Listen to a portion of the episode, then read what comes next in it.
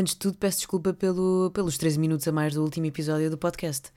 Eu estive numa luta com o Garage Band, Garage Band, como vocês quiserem chamar, e hum, eu achava que tinha ganho, mas claramente perdi. E só percebi muito depois. Mas pronto, foram 13 minutos para, para deixar entrar tudo o que foi dito neste belíssimo podcast.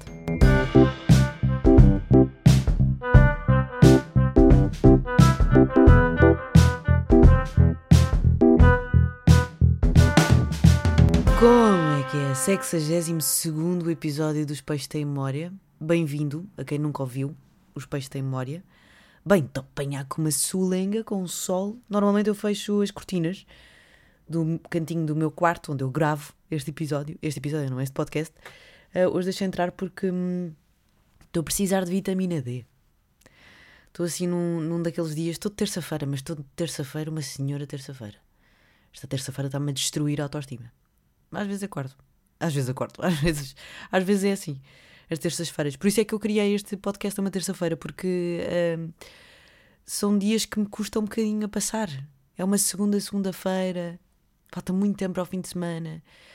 Um, não sei, estou pouco entusiasmada, fico pouco entusiasmada com a semana, à terça-feira. Mas, mas pronto. Como é que estão? Espero que estejam bem dispostos, mais bem dispostos do que eu. Pá, porque hoje estou de, estou de TPM, vou confessar. Estou de TPM. Uh, ah, vi a música de fim de ano barra Natal da Renascença, que é uma paródia e está ótima, perfeita. Entrou a mar, desatei a chorar. Porque a voz dela entra numa sincronia, no mesmo comprimento de onda da minha existência e eu nem sequer sei bem o que é que isto significa. Eu simplesmente, quando a ouço, a voz dela entra e, e ficamos aqui a bailar em forma de comprimento e energético. O que é que isto quer dizer? Não faço ideia. Mas pronto. Espero que estejam bem, que já estejam uh, mais natalícios, que já, que já tenham montado a árvore de Natal. Eu já montei a minha árvore de Natal. Estou bastante orgulhosa. Fiz 12 laços. E como é um pinheiro bombeiro, e acho que o pinheiro bombeiro é sem dúvida a melhor opção porque custa menos a decorar. Fica sempre assim um ar uh, meio blasé e natural. Dá assim um, um ar blasé e natural à casa. E para além disto, estamos a ajudar uma causa solidária e é barato. O único problema, suja um pouco, não faz mal. É Natal. Também temos um pinheiro verdadeiro. Um mês por ano acho que não, não causa assim tanto, tanto estrago. Uh, e eu fui feliz a montar a árvore de Natal com os meus amigos. Uh, houve dois amigos meus que trouxeram o seu próprio efeito para pendurar na árvore e eu adorei, adorei a ideia. Porque daqui a uns anos vou ter só uma árvore de Natal cheia de efeitos de, de amigos meus, efeitos de amizade. E estou feliz. Recebi uma, um e-mail. Querem saber o que é que eu recebi? Um furador de, de cantos redondos. Porquê é que eu preciso disto? Para um presente de Natal.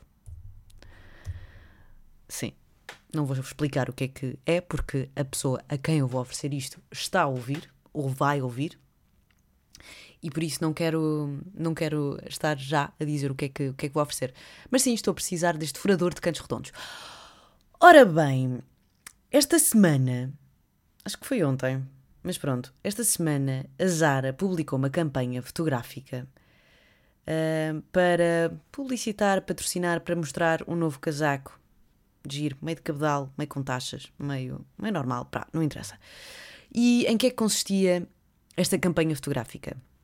Uma modelo com o casaco vestido num ateliê, estúdio, claramente em construção, uh, que sofreu algumas demolições, que parece de um artista, de um artista frustrado, com uns manequins ao ombro, todos embrulhados, como se estivessem a fazer mudanças. Ok? E do nada, o hashtag. Hashtag? O hashtag boicota a Zara fica, eh, fica tendência pelo mundo inteiro. Ora bem, as pessoas olharam para esta campanha fotográfica e acharam que a Zara estava a fazer uma espécie de paródia à guerra na Palestina, porque os corpos uh, também estão a ser transportados como os manequins estavam a ser transportados.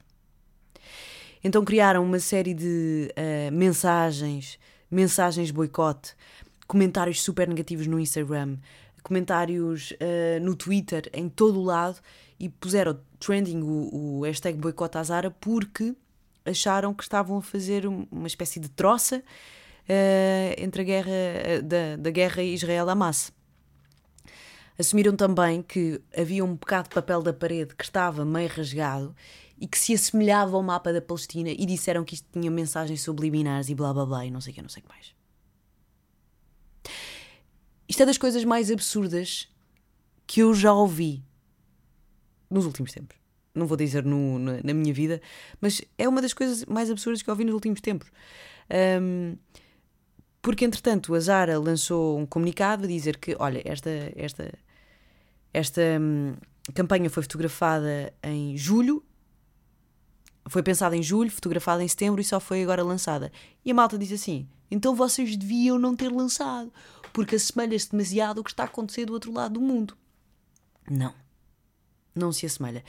Eu sinto, e, e se calhar estou, a ser. Hum, não estou a ser muito uh, empática enquanto digo isto, mas, mas a mim parece-me que nós estamos a entrar num esterismo digital e, nesta pressa de criticar o outro e nesta coisa do politicamente correto. O que me faz pensar e questionar se este barulho extremo a tudo aquilo que mexe e tudo aquilo que uh, está a acontecer à nossa volta, se este barulho extremo que fazemos não estará a esconder o que é realmente importante. Será que nós não estamos a emborrecer porque reagimos impulsivamente, em cima do joelho, em massa, e não damos dois passos atrás e tentamos ver a big picture e pensamos: isto faz sentido? Em que é que isto vai ajudar? Como é que isto vai evoluir? Em que é que isto pode uh, dar? Como é que uh, a minha presença ou a minha crítica pode ajudar o mundo a evoluir? Percebem onde é que eu quero chegar? A Zara faz uma campanha fotográfica num estúdio, num ateliê, claramente, tem um manequim. Toda a gente sabe o que é um manequim. Porquê? Porque é uma loja. E as lojas fazem o quê? Manequins. Para pôr o quê? A roupa. Então uma modelo com a roupa vestida a agarrar no manequim. Pá. Enfim, eu acho isto surreal. Acho que se faz demasiado barulho para temas muito, muito, muito pequenos. Porque no meio disto tudo, ninguém vai deixar de comprar na Zara. Portanto, eu nem, nem percebo muito bem, porque toda a gente diz mal da Zara, mas toda a gente vai lá na mesma. Claro que toda a gente. Aqui é um. É um termo genérico e estou a generalizar, obviamente. Mas, porque de certeza que há pessoas que não, for, não vão à Zara, eu, durante um ano, não comprei em, em lojas de. de fast, fast fashion. E eu fiquei extremamente feliz. Eu comprei em lojas portuguesas, de marca de, de fabrico português. E eu fiquei muito orgulhosa de mim, mas realmente é muito, muito difícil. Uh, principalmente neste uh, mundo em que nós também consumimos com os olhos, portanto, o Instagram está cheio de pessoas com roupas fixe e não sei o que, não sei o que mais, e isto é super superficial, mas no fundo parece que aquela roupa vai salvar uh, a nossa tristeza numa terça-feira de dezembro. Atenção, eu não estou super triste, eu, só, eu só acordei meio com birra. Mas, mas, mas é isto. Eu acho que antes de nós saltarmos para o que quer que seja, nós temos que pensar em que é que nós estamos a ajudar. Se o nosso esterismo não é só esterismo, isso realmente vai causar alguma mudança. Se nós quisermos criticar a Zara, se calhar não é por uma campanha fotográfica que realmente nada tem a ver com. Pá, não tem, eu não consigo ver. Não consigo ver. Foram encontrar uma fotografia que não sei o quê podia. Babá. Mas se calhar, se quisermos criticar a Zara, começamos por criticar o facto de haver agora, se calhar, uh, esta coisa do, do Zara. Uh, vai haver uma, em 2024 uma aplicação de Zara em segunda mão, em que nós só podemos vender coisas da Zara. É uma aplicação da Zara e, portanto, uh, é uma aplicação de revenda de Zara. Se calhar isto é greenwashing, uh, greenwashing, greenwashing. Portanto, vamos ter de pensar um bocadinho sobre isto. O, o facto da, Zara ser, para aí, a marca número um de fast fashion toda a gente compra. E as pessoas meio que não conseguem viver sem Zara. Claro que conseguem, se a Zara desaparecesse, pá, nunca mais, passado dois meses, nunca mais ninguém se iria lembrar da Zara, mas esse é o problema da nossa sociedade. E isso é o problema destas críticas que aparecem do nada. E é tipo, ah, vocês estão a gozar com o que está a acontecer no Médio Oriente. Daqui a duas semanas já ninguém se lembra de absolutamente nada. E o facto de nós estarmos sempre a criticar e a cancelar automaticamente todas as coisas que não nos parecem bem, tira a importância das coisas que realmente devem ser canceladas. Porque uma coisa que é consistente perde a sua exclusividade e também perde a sua importância. E perde uh, a atenção que as pessoas deveriam dar. Portanto, yeah, é isto. Já. Já, já me queixei um bocadinho do que, do que aconteceu na internet e se calhar eu posso estar completamente errada e se estiver errada e se quiserem dar o outro ponto de vista, estou super aberta em receber, porque neste momento eu só estou a pensar que estamos todos a emborrecer. E este esterismo não nos vai levar a lado nenhum. E atenção que isto, eu não estou a falar de todos os casos de, de, de levantamento de, de, críticas, levantar uh, questões importantes, certas marcas, acho importante. Acho que nós temos de saber aquilo que nós estamos a criticar. Enfim. Vamos falar sobre síndrome do impostor. Vamos, sim, senhor.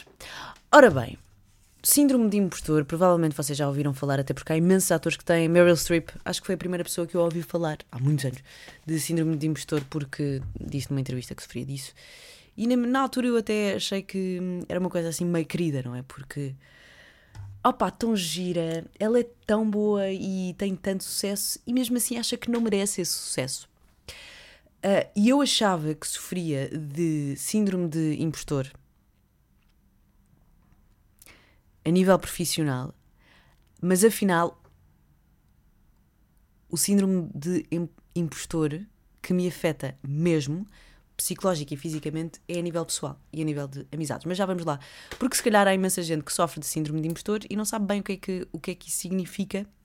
E eu acho que cheguei à conclusão esta semana sobre, sobre isto, porque. Hum, estamos muito habituados a ouvir falar disto a nível profissional, mas se calhar não estamos a ouvir, uh, não estamos habituados a ouvir falar sobre o síndrome de impostor noutras vertentes da nossa vida. Antes disso, o que é que é o síndrome do impostor? É um fenómeno psicológico que nos faz duvidar das nossas skills, das nossas habilidades, uh, das nossas valências e que uh, eventualmente iremos ser expostos, expostos como fraudes como se não houvesse evidência nenhuma da nossa capacidade e das nossas competências a nível profissional. Uh, isto fez-me lembrar uma coisa uh, nós às vezes temos que dar um step back e pensar assim: ok, se eu já fiz isto, estou a trabalhar aqui, faço isto, faço aquilo, tenho estes amigos, blá blá blá blá, blá como é que eu posso achar que isto é só sorte? E é só porque as pessoas ainda não perceberam bem que eu estou aqui, nem devia estar aqui.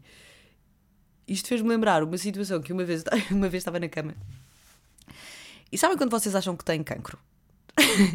Porque têm uma dor num sítio específico. Ou aparece-vos um sinal não sei onde, ou uma sarda não sei onde, ou porque vocês viram qualquer coisa e começam a sentir uma dor, um. pá, qualquer coisa. E eu, o ano passado, estava na cama e comecei a pensar, e do nada, eu contei quatro cancros. E eu do nada pensei, yeah, eu tenho quatro cancros. E depois dei um step back na minha mente, olhei-me de fora e pensei: Catarina, quão azarada é que tu terias de estar para teres não um, não dois, nem três, mas quatro cancros diferentes. Tipo, não é possível. E isto é só a tua cabeça a escalar completamente e por isso está tudo bem. Nenhum tens. Mas uh, marquei uma consulta só para, só para garantir que não tinha, e não tinha de facto. Mas, mas eu acho que o síndrome do impostor também se pode ver mais ou menos assim, olhando para o que está a acontecer, nós não podemos atribuir tudo à sorte. Porque, claro que é, é preciso sorte para alcançarmos certas coisas na nossa vida, mas não, não é a sorte que nos guia. A sorte protege os audazes. Sempre. O que é que isto quer dizer? Somos nós, quase uh, os, os fabricantes da nossa própria sorte. Portanto, Portanto, sim, isto pode ser uma ajuda para pessoas que sintam isto.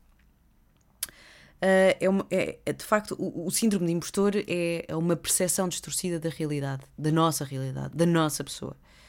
Uh, o sucesso é externo, o sucesso chegou através da sorte ou da ajuda dos outros, e o falhanço é uma coisa quase óbvia que vai acontecer e que vai acabar por acontecer, seja amanhã, depois da amanhã ou daqui a dois meses, não interessa. E isto cria uma série de problemas, como por exemplo dúvida, dúvidas existenciais, uh, dúvidas sobre nós, sobre a nossa capacidade de conseguir alguma coisa. Causa também ansiedade, uh, o medo de sermos descobertos. Uh, e isto é super aflitivo. Portanto, a todas as pessoas que sofrem de síndrome de impostor e não sabem bem o que é que é, se calhar vão encontrar uh, nesta resposta um sítio quentinho e percebem que o problema não está nelas. De facto está, porque está no nosso cérebro, mas não está. Ou seja, há, há, uma, há um nome para aquilo que nós estamos a sentir. E isso às vezes é mais importante do que, do que outra coisa qualquer. O facto de nós darmos um nome àquilo que nós estamos a sentir dá também uma causa e deixa de nos fazer sentir uh, inadequados. Porquê que alguém tem síndrome de impostor? Pá, sinceramente não faço ideia. Mas, sei lá, perfeccionismo, ter expectativas e standards demasiado elevados e acho que, na maior parte dos casos, comparação com os outros. Ainda por cima, vivemos numa, numa altura em que nos comparamos muito com os outros. E, como é óbvio, porque nós também o fazemos, aquilo que nós colocamos para o público ver, nas nossas redes sociais, provavelmente nas conversas com os nossos amigos, são as coisas que nos deixam felizes, as nossas conquistas, os nossos sucessos. Portanto, quando nós falamos sobre isso, há outra pessoa do outro lado a não ver tudo o que está à volta. Só vê a pontinha do iceberg, não vê o trabalho que foi feito, não, vi, não vê os nãos que foram dados. Portanto, nós acabamos por nos comparar única e exclusivamente com o sucesso dos outros. E enquanto nós temos a POV, o ponto de vista total uh, da nossa existência e dos nossos falhanços, nós temos acesso àquilo que uh, nós já sofremos, nós não temos acesso à, àquilo que os outros também sofrem, à, à, à, caixa de carandaste deles. Não temos acesso ao POV, ao ponto de vista, à perspectiva de vida das outras pessoas. Nós só temos aquilo, a nossa percepção. E no outro dia li esta frase, que já não me lembro como é que era, mas vou tentar uh, recuperar. Era qualquer coisa como a nossa percepção. Como é que era?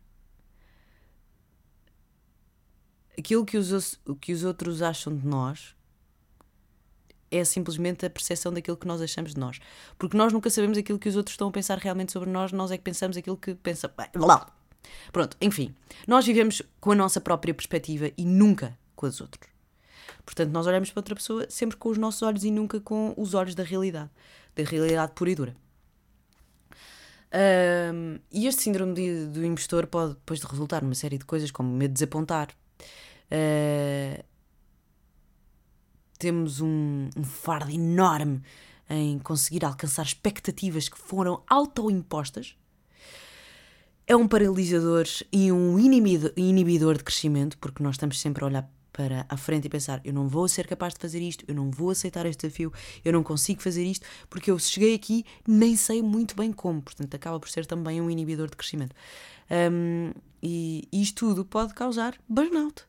Porque nós estamos sempre a tentar lutar contra a nossa cabeça e estamos a te... não, não, não, eu vou ser melhor, eu vou ser melhor, eu vou ser melhor. E mesmo que nós alcancemos o melhor, nós vamos olhar para trás e vamos pensar assim: yeah, mas eu nunca teria alcançado se não fosse a sorte. Well, de facto, a sorte faz boa parte da nossa vida. E ainda bem. Mas nós temos é que saber utilizar a sorte. E a partir do momento em que nós aceitamos isso, será também muito mais fácil nós aceitarmos que uh, vivemos todo, todos em simbiose, numa troca de energias e de. Hum, nós não existimos uns sem os outros, nós somos um, um bicho de comunidade. Portanto, uh, nós não nos podemos uh, retirar da comunidade, mas também não podemos retirar os outros da comunidade e pensar, e pensar eles chegaram lá sozinhos porque eles são incríveis e nós não.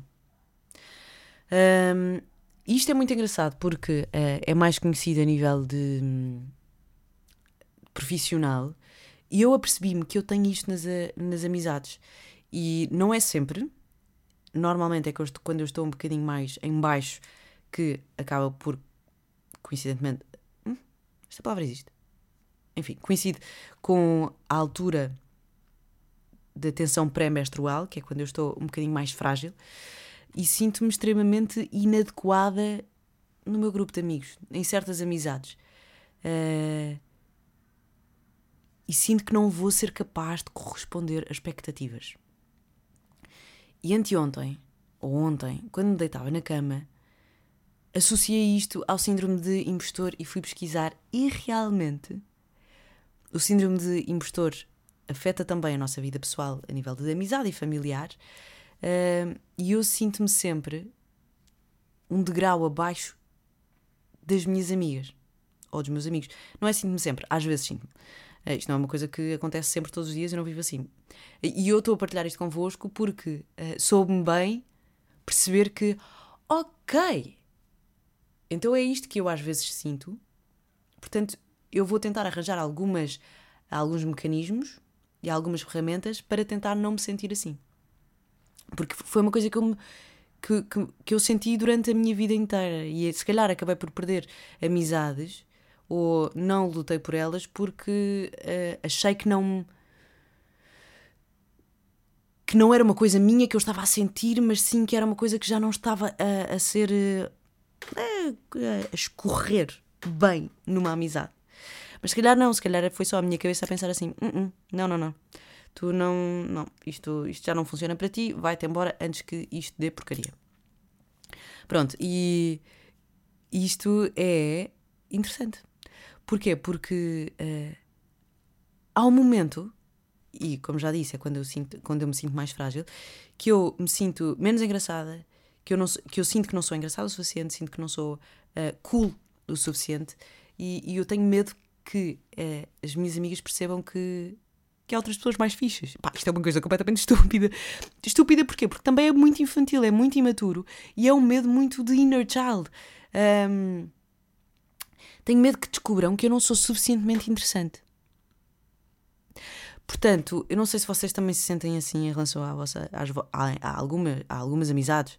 Uh, e de certeza que vocês não se sentem assim sempre, mas, mas eu acho fixe partilhar isto porque, porque eu adoro os meus amigos e eu sinto-me completamente adorada pelos meus amigos, mas às vezes também sinto que não sou suficiente para eles. E isto é uma coisa que não faz sentido. Mas porquê? Pois isto vem de um, de um fenómeno psicológico que acontece dentro do nosso cérebro que nos faz duvidar de nós próprios, das nossas skills e da nossa capacidade de ser hum, amada. Uau! Uh, eu não tenho isto, eu só tenho isto em relação a namoradas. Não, namoradas, que uh, só tenho isto em relação a amigas e nunca a namorados. É super estranho. É mesmo, mesmo estranho. Mas e depois há sempre aquela tentativa, e eu, isto eu pesquisei, obviamente que uh, eu estou a falar de uma forma muito, muito geral e de várias coisas que acontecem. Estive a fazer alguma pesquisa sobre isto um, e também é esta tentativa de ser a amiga perfeita que, que dá imenso e que não precisa de receber em troca porque, pá, porque não é para isso que as amizades servem. Eu só quero dar uh, e não preciso receber. Claro que isto é completamente mentira, não é? Um, e é super interessante porque isto também leva a um burnout. Porque esta tentativa de ser perfeita acaba por não ser verdadeira e estamos sempre em, em esforço. Uh, e até vou. Eu até, olha, até vou. vou eu, eu procurei isto no ChatGPT. Disse assim: uh, Imposter Syndrome in Friendship. E, e o chat porque eu não estava a encontrar no Google. Uh, e o ChatGPT deu-me deu-me uma série de, de bullet points que eu achei interessante trazer para aqui porque uh, pá, eu posso falar sobre a minha perspectiva, mas eu também não sinto isto tudo, não é? Calma. Mas, mas é interessante porque também tem formas diferentes de se expressar em pessoas diferentes. Uh, dizia também que os problemas dos amigos às vezes podem ser mais importantes que os nossos. E isto também é, é uma consequência do síndrome de impostor, porque nós não vamos dar um fardo aos nossos amigos, porque já é uma sorte estarmos aqui. Vamos tentar é ser úteis para a vida deles. Agora, a solução, outra coisa que eu procurei, obviamente comunicação, principalmente na parte deste síndrome do impostor na amizade. Porque é bom que também, se as pessoas gostam, se nós gostamos das pessoas e as pessoas gostam de nós, se nós vamos ser sinceros em relação àquilo que nós sentimos, as pessoas vão ter muito mais cuidado uh, com aquilo que, que nós sentimos. Eu, eu, sou, eu, por exemplo, eu sou uma flor.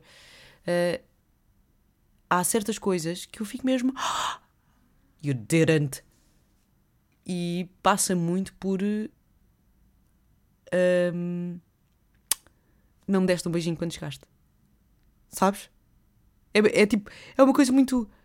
Porque há coisas muito, muito mais graves que eu fico tipo. É na boa. Mas se essa pessoa não me dá um beijinho quando chega, eu fico mesmo. Porquê que tu. Porquê que tu me odeias? Porquê que eu não sou a pessoa mais importante da tua vida para beijar neste momento? Porquê que tu não me amas como amiga e não me dás um beijo quando chegas? Pronto. E eu às vezes falo sobre isso. Às minhas amigas digo assim: uh, Fiquei chateada porque tu não fizeste isto, não sei o que, não sei o que mais. E elas estão tipo: Desculpa, estou-me a cagar para isso, tens toda a razão. Porque há coisas que eu dou importância e que elas não dão. E não há problema nenhum, e por isso é que a comunicação é tão importante. Mas para todas as pessoas que sofrem de síndrome de impostor, deixem-me dar-vos um abraço agora, através deste, deste, deste podcast. Um, mantenham diários de sucesso. Uh, porque se calhar, isto principalmente a nível profissional, uh, às vezes nós precisamos de alguém que nos diga o que é que nós fizemos. E às vezes nós não falamos com as pessoas porque uh, temos medo também que as pessoas descubram o nosso segredo. E os diários de sucesso, sejam pequenos ou grandes, todos os dias escrevemos assim: hoje eu fiz uma coisa muito bem feita. E daqui a duas semanas, quando nós nos sentirmos completamente impostores, vamos lá e dizemos assim, e vamos, ver, vamos ler que, ah, oh, eu há duas semanas fiz uma coisa super bem feita. Claro que vamos assumir e vamos associar à sorte, mas também temos que perceber que a sorte protege os audazes. Sempre. Eu adoro este, este ditado. Um, fazer eh, frente aos pensamentos negativos. Temos um pensamento negativo, mas tentamos transformá-lo e dizemos assim: Ok, tu estás a pensar isto porquê? Hã? Hã? Diz-me, cérebro. Why are you thinking like that? Porque não faz sentido. Estás a pensar assim. Ou então faz sentido. Pá, não sei. Uh, e por fim, terapia. Já, no fundo, vai-te levar à terapia. Mas. Mas já, eu achava que o síndrome de impostor era uma coisa que não causava assim tanta moça, mas pode, pode causar bastante. E, e se calhar eu assumi que era só tímida, porque eu sou uma pessoa que, à frente de muita gente, sejam amigos ou não, fico meio envergonhada, meio tímida e não me apetece. Quando as pessoas são muito para fora, eu fico muito para dentro Uh, e se calhar isto só tem a ver com o facto de eu ter medo de, de não corresponder às expectativas da sala e por isso fico mais calada. E não há problema nenhum. E eu prefiro ficar assim, eu estou em paz com isso. Houve. Eu, eu, eu, tenho, eu sou crescida, não é? tenho 31. Um, houve tempos e alturas da minha vida que eu pensava: porquê é que eu não sou a pessoa mais extrovertida do mundo? Pá, não sou. E não há problema nenhum. Não há problema nenhum e fico completamente em paz em relação a isso. Portanto, já. Yeah, deixo-vos deixo com esta para vocês pensarem. Um, não sei se estavam a par do síndrome do impostor e do quão, quão impactante pode uh, ser na vida de, de, quem o tem. Mas, mas pronto, ficam, ficam com esta pequena informação. Coisas boas da semana. Fiz o chocolate quente no sábado para montar a árvore de Natal e olhem, foi a primeira vez e ficou boa bom. Portanto, vou-vos dar a receita, que só tem duas coisas, que é leite e chocolate. Eu usei 150 gramas de chocolate preto e 550 de leite. Gramas. Usei a, o Monsieur Cuisine. Eu tenho um robô de cozinha. Sim. Eu tenho 31 anos e tenho um robô de cozinha. Ofereceram-me nos anos. Uso para fazer sopa, porque é uma coisa que eu não sei fazer numa panela normal. Porque enfim, sei fazer lasanha de crackers, não sei fazer sopa. Pronto. 150 gramas de chocolate negro, 150 de leite, eu usei leite de aveia e pus um bocadinho de extrato de baunilha só para dar assim um flavors. E ficou super, super bom e é uma coisa meio golosa. Sobrou e vou fazer o quê? Vou pôr nas panquecas. Tem aqui a solução para o vosso brunch natalício. Outra coisa boa da semana é a música de Natal da Renascença, está mesmo boa da onde, tem boa da graça. E, e faz frente aos reis da, da música de Natal, que é a rádio comercial. E acho que está com muita graça. E eu estou completamente TPM, que chorei, uma coisa que supostamente era para rir, com a voz da Maro. Ah, já tinha dito no início do episódio. Outra coisa boa da semana, fazer presentes de Natal com as mãos, oferecer presentes de Natal com as mãos, acho que é uma coisa boa. E eu, durante os últimos tempos, estive a fazer cerâmica num ateliê pequenino, na Graça, uh, de uma ceramista muito fixe, que é a Ana Marta. Ana Marta Cerâmica, se vocês quiserem procurar no Instagram e se quiserem oferecer, sei lá, um, um, workshop de cerâmica a alguém, ou se quiserem fazer também um workshop de cerâmica, acho que isto é um ótimo presente de Natal. Um, e eu estive a fazer presentes de Natal para quem? Para quem ouve o podcast. É verdade. Fiz 12 peças de cerâmica que ah, eu gostaria que estivessem à venda a partir de hoje, mas só vão estar à venda a partir de quinta-feira, que é quando as fotografias ficam prontas. Vai estar na Etsy, eu depois vou pôr o link no, no meu Instagram. E eu estou a dizer isto aqui porque acho que as pessoas que ouvem o podcast têm, obviamente, que ser as primeiras a ver aquilo que eu fiz. Uh, portanto, estou a dizer aqui, eu vou pôr na quinta-feira à noite o link disponível no meu Instagram e depois, na sexta-feira, vou, vou lançar as fotografias no Instagram para depois quem quiser passar por lá passa. passa. Um, e portanto, sim, foi feito com muito amor. É uma linha de cerâmica uh, feita com as minhas mãos, pintada pelas minhas mãos, vidrada pelas minhas mãos. Só não foi aquecida pelas minhas mãos porque não, não posso, não é? Tem de ser um forno. E se estão perfeitos, não estão. Se as peças parecem feitas por um profissional, não estão. Não parecem, porque não foram, foram feitas por mim. Mas, mas é uma espécie de agradecimento por, uh, por ouvirem o podcast. No fundo é isto. E, e também uma desculpa para eu fazer uma linha de cerâmica. Porque era uma coisa que eu já queria fazer há imenso tempo e acho que agora é desculpa perfeita. E portanto, sim, uh, estou, estou feliz porque vou hoje buscá-las. Acho que estão bonitas. Uh, e, e estou, mesmo que não estejam bonitas, estão feitas com muito amor. Eu acho que essa parte é que é importante, não é? Diz qualquer mãe a um filho de 5 anos, que é o que eu estou a fazer convosco. Mas, mas é isto, portanto, a partir de quinta-feira à noite estarão disponíveis para no meu Instagram para, para venda, no, no link. Eu até posso fazer um story para assim só com o peixe na quinta-feira quando estiverem disponíveis que é para vocês saberem antes de toda a gente e depois na sexta-feira lanço, lanço as fotografias e, e, é isto, são 12, são 12 peças não, é, não são muitas mas, mas pronto, foi isto portanto, olha, se quiserem fazer um workshop bacana Ana Marta Cerâmica fica aqui uh, a dica. E, e, pronto, espero que gostem daquilo que estive a preparar no último, nos últimos dois meses. uh, e estou nervosa. Estou nervosa porque não é uma coisa que está super bem feita, mas olha, eu estou feliz com o resultado final porque foi feito com amor. No fundo é isto. Uh, então é isto, não é? Pronto. Agora estou com vergonha. Parece que fiz um espetáculo de Natal para a minha família, sabem? E agora estou a apresentar. Beijinhos, espero que estejam bem, que tenham vontade de vosso Natal, que o vosso TPM não vos esteja a atacar e que o vosso síndrome de impostor não seja incapacitante e que vocês tenham noção que o têm e que tenham também pessoas que digam: Oi, já, podes ter sorte. Mas a sorte faz o quê? Protege os audazes. Tchau, até terça.